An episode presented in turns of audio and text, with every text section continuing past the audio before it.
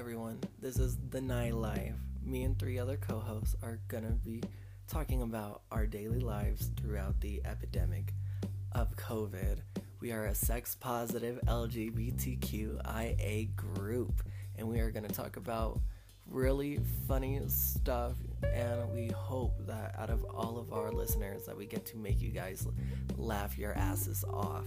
We are going to be talking about sex, funny stories everything. We're going to ask questions, get involved with our listeners, and try to figure everything out doing positivity. We are called the nightlife because we are four grown ass adults who stay up too late and obviously say the things on our mind.